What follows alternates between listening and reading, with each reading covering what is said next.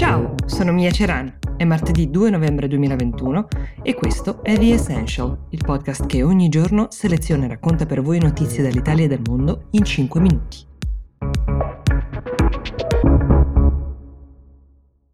La prima notizia di oggi riguarda una storia di hackeraggio piuttosto particolare perché l'obiettivo dell'operazione di questi hacktivist parola che deriva dalla crasi tra hacker e activist, perché così si fanno chiamare questi individui che danno, diciamo, una connotazione politica al proprio lavoro di hacker, è stata una dating app israeliana dedicata alla comunità LGBTQ. Il gruppo di hacker, che è riuscito ad entrare in possesso di molti dati sensibili degli utenti, si chiama Black Shadow, ha già pubblicato una parte di questi contenuti presi dagli account di circa mille utenti, eh, sono stati condivisi nomi, username, password, password, informazioni in merito al tipo di persone che avrebbero voluto conoscere e in alcuni casi è stato addirittura reso pubblico lo status HIV delle persone, che è tra i dati che si potevano fornire comprensibilmente trattandosi di un'app per incontri. Immaginate quanto siano intime riservate per alcune persone queste informazioni. Immaginate chi ad esempio non ha ancora scelto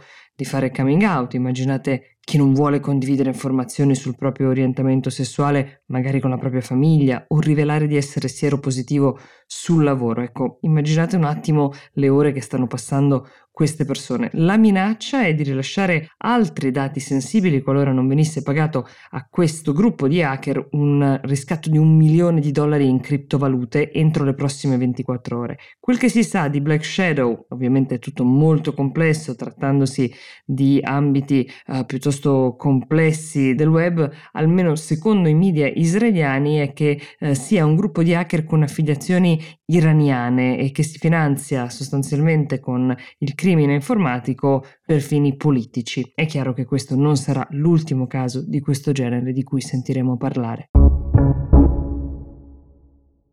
Nella puntata di ieri vi ho ragguagliato su quel che è accaduto al G20, ricordandovi poi l'apertura del COP26 a Glasgow, dove il tema chiave è quello del clima. Ricordiamo che l'Europa, con i suoi 27 Stati membri, rappresenta la terza più grande fonte di emissioni di anidride carbonica al mondo e come abbiamo imparato ieri, una delle cose che viene sbandierata come una vittoria di questo G20 è stata proprio la scelta dell'intero continente europeo, in un sol blocco, di arrivare ad un saldo zero di emissioni di anidride carbonica entro il 2050. C'è un grandissimo ostacolo a questa manifestazione di intenti, come hanno fatto notare notare in molti in queste ore, cioè il fatto che non ci sia alcuna penale qualora questo obiettivo non venisse raggiunto. Se non esiste un piano che può essere legalmente contestato ai paesi che devono correggere il proprio comportamento, sarà effettivamente molto difficile che questo Green Deal porti a dei risultati concreti. Immaginate in 27 Paesi membri quanti governi da qui al 2050 si andranno ad alternare. Basti pensare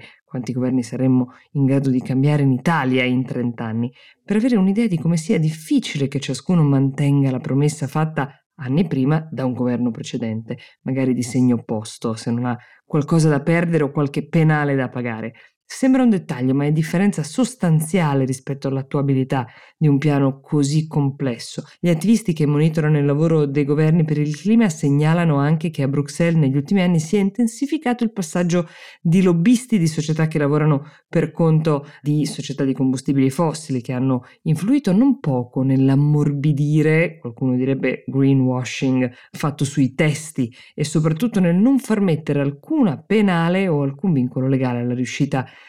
di questo piano. Il lavoro dei lobbisti è assolutamente legale, lo ricordiamo, tanto che il loro passaggio presso le istituzioni europee è addirittura documentato in un registro, si chiama EU Transparency Register ed è pubblico. Infatti, se ad esempio andate a consultare questo registro e digitate Shell o Q8 o il nome di qualsiasi altra compagnia eh, che vi venga in mente potete vedere quanto ha speso per fare lobbying presso le istituzioni europee. Solo le cinque più grandi società di questo genere insieme hanno speso negli ultimi anni 250 milioni di euro. L'altro grande tema a monte è la differenza di visione, anche se spesso non dichiarata, tra l'Unione Europea, che sicuramente si sta impegnando, e i singoli Stati membri, specie quelli più resti ad accettare un cambio di rotta. Prendete la Germania, per esempio, tra i primi dieci paesi al mondo per numero di emissioni da combustibili fossili, ma dove i combustibili fossili danno da lavorare a tantissime persone e generano un grandissimo introito in termini di tasse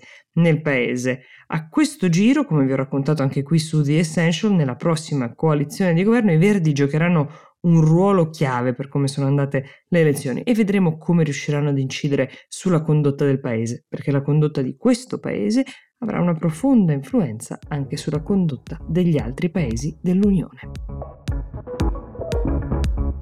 The Essential per oggi si ferma qui, io vi auguro una buona giornata e vi do appuntamento domani.